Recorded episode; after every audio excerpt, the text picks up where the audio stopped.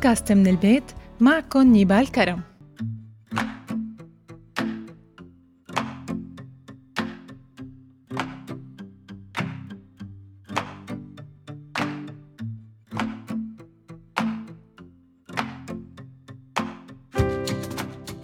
مرحبا.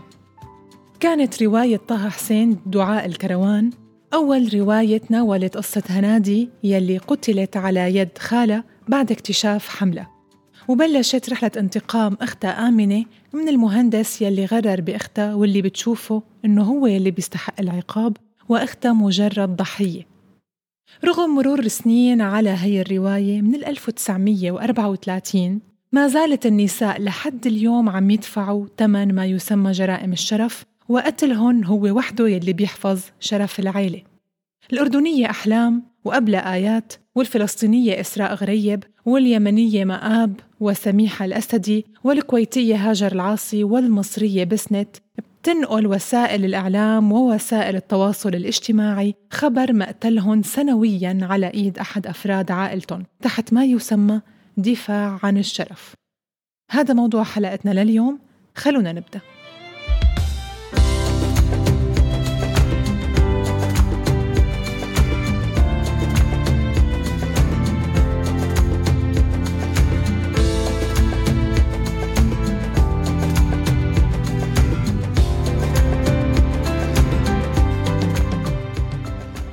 الشرف حسب التعريف العالمي هو صفة تقيم مستوى الفرد بالمجتمع ومدى ثقة الناس فيه حسب أعماله وتصرفاته وبتوصف مدى النبل يلي بيتمتع فيه الفرد اجتماعياً.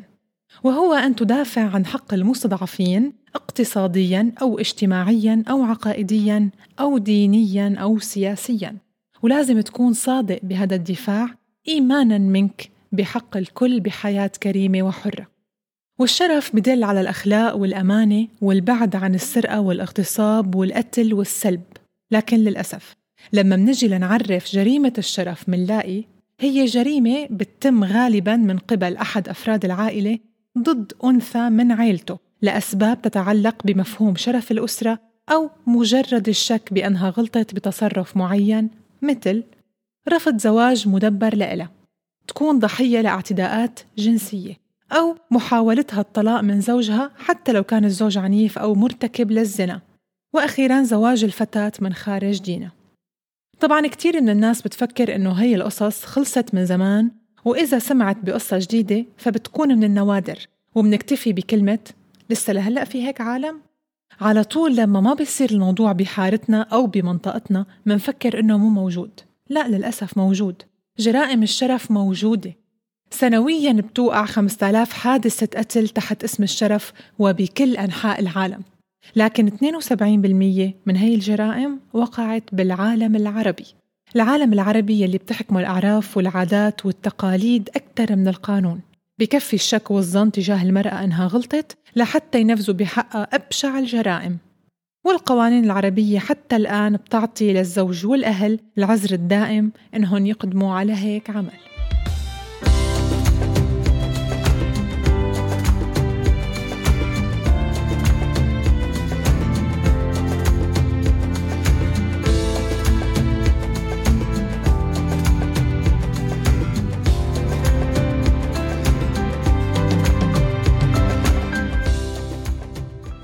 كثيرة هي القصص عن جرائم الشرف. أبلغت منظمة العفو الدولية عن جريمة قتل قام فيها زوج ضد زوجته لأنها خانته بالحلم. وبتركيا انقتلت فتاة ببساطة بسبب إذاعة أغنية مهداة لإلها على الراديو. وبباكستان اغتصبت فتاة قاصر معاقة عقلياً ورغم هيك انقتلت لغسل العار. صرخات إسراء غريب يلي انقتلت وببساطة أفلت الكل من العقاب وانتهت القصة بإنها انتحرت. طبعا كل هاي الحوادث اللي بنسمع فيها إذا وصلت للقضاء تذبح الضحية مرتين مرة بالقتل ومرة بالتستر على المجرم وتبرئته اجتماعيا وقانونيا. وحسب ناشطة كويتية ما ذكرت اسمها قالت إنه عشرات الجرائم عم ترتكب وتدفن الجثث بالصحراء وبينقال إنه الفتاة تزوجت وسافرت. وأحيانا بتاكل الفتاة رصاصة طايشة من دون قصد من أحد قرايبينا وبتختفي الآثار كلها. وبتقول رئيسة مجلس أمناء مؤسسة القاهرة للتنمية والقانون انتصار السعيد إنه الأرقام الحقيقية للظاهرة مرعبة وغالبا لا يبلغ عنها للتستر على الجاني وحمايته. والخطورة الأكبر هي باستمرار دائرة القتل بدون ما حدا يدرى عنها وبدون ردع. طبعا مثل ما هو معروف إنه في كتير من النشطاء الحقوقيين بيتابعوا قضايا قتل النساء لأنهم بيأكدوا عدم وجود سبب للقتل. وكتير من النساء بعد قتلهم وتهمتهم بالحمل خارج إطار الزواج اكتشف إنهن عذراوات. طيب خلونا نعرف عن حملات المناهضة يلي صارت بالدول العربية. انطلقت حملات مناهضة لجرائم الشرف بالعالم بعضها محلي وبعضها عالمي مثل حملة بالأردن توصلت لتعديل المادة 340 يلي بتحمي القتلة بهذا العذر وتم تعديل المادة يلي كانت تمكن القتلة من الخلاص من العقوبة بشكل كامل وهيك ألغي احتمال حصول القاتل على إعفاء كامل من العقوبة. وبسوريا أطلق مرصد نساء سوريا حملة بعنوان الحملة الوطنية المناهضة لجرائم الشرف في سوريا من عام 2005 وما زالت مستمرة حتى الآن. طبعا كان هدفها إلغاء المادة 548 المعروفة باسم العذر المخفف لجرائم الشرف. وب8 آذار 2020 تم إلغاء هي المادة واعتبار هي الجرائم جرائم عادية. وصار 29 تشرين الأول من كل عام هو اليوم العالمي للتضامن مع ضحايا جريمة الشرف. طبعا هذا اليوم أطلقته مرصد نساء سوريا بعد حادثة حصلت بإحدى محاكم دمشق لما أصدر القاضي حكم البراءة بحق. شقيق الفتاة زهرة العزو يلي كان عمرها 16 عام وقتلها بداعي غسل العار. طبعا لازم نذكر بأنه ب 2009 حسب رئيس المرصد بسام القاضي كانت سوريا تحتل المركز الأول بجرائم الشرف عالميا. أما بمصر قانون العقوبات المصري يخفف عقوبة الزوج يلي فاجأ زوجته متلبسة وقتلها من 24 سنة لثلاث سنوات.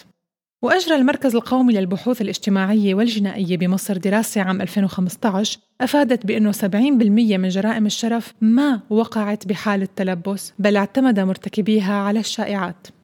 أما بالنسبة للإمارات فلغت التخفيف بعقوبة جريمة الشرف ليصبح التعامل معها كجريمة قتل عادية. وحسب قوانين العقوبات بدول عربية تانية في نفس الأعذار المخففة مع اختلافات طفيفة. مثلا المادة 153 من قانون الجزاء الكويتي بيسمح بمعاقبة القاتل بالغرامة فقط وليس بالحبس بالضرورة. وبتنص المادة على قاتل زوجته أو أمه أو بنته أو أخته ممكن يحبس من ثلاث سنوات أو مجرد غرامة مالية. وحاولوا كتير إنهم يلغوا هاي المادة بس ما في نتيجة لحد الآن. أما بلبنان وتونس فألغوا المادة الخاصة بجرائم الشرف وألغيت الأعذار المخففة بقانون العقوبات بفلسطين عام 2014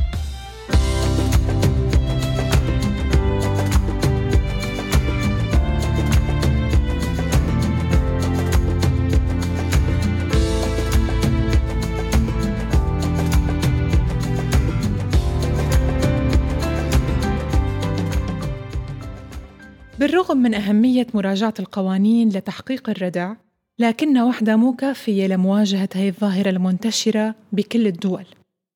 بتأكد الناشطة بنان أبو زين الدين إنه تغيير الثقافة يلي بتدين الضحية هو أول طريق للحل وفي حاجة لتغيير المفاهيم المجتمعية يلي بتربط الشرف والعيب بسلوك المرأة. وهذا التغيير هو اللي رح يساهم ببناء قاعدة شعبية بتضغط مشان تعديل التشريعات المعطلة بالبرلمانات. ولازم يتم التركيز على التربية لأنه بعض النساء هن شريكات بالقمع يلي بيوقع عليهم وبيعيدوا إنتاجه والأهم من هذا كله التحرر من ثقافة الصمت إزاء العنف وتطوير مؤسسات الرقابة سواء التابعة للدولة أو المجتمع المدني لوضع استراتيجيات دقيقة وفعالة لمنع هي الجرائم أو الحد منها. ولازم يتم تشجيع مؤسسات الدولة على أخذ شكاوى العنف ضد النساء على محمل الجد واتخاذ التدابير المناسبة لحصول الناجيات من العنف الأسري على مأوى دون المساس بحريتهم. يمكن بكل الموضوع ما نذكر أنه إذا أقدمت المرأة على قتل زوجها بحالة مماثلة شو بتكون العقوبة؟ هل في عذر؟ هل في تخفيف؟ أكيد لا. بأغلب القضايا الأهل بيتنازلوا عن حقهم لأنهم إما مشاركين بهي الجريمة أو كرمال يوقفوا الفضيحة. والنتيجة هي قبور بلا شواهد. وللأسف الموضوع ما وقف ولا رح يوقف إلا إذا أخذناها على عاتقنا وتعاملنا معه إنه موضوع بخصنا وبهمنا. بودكاست من البيت كنت معكم نيبال كرم للقاء قريب وحلقة جديدة. بشوفكن على خير يا رب. bye bye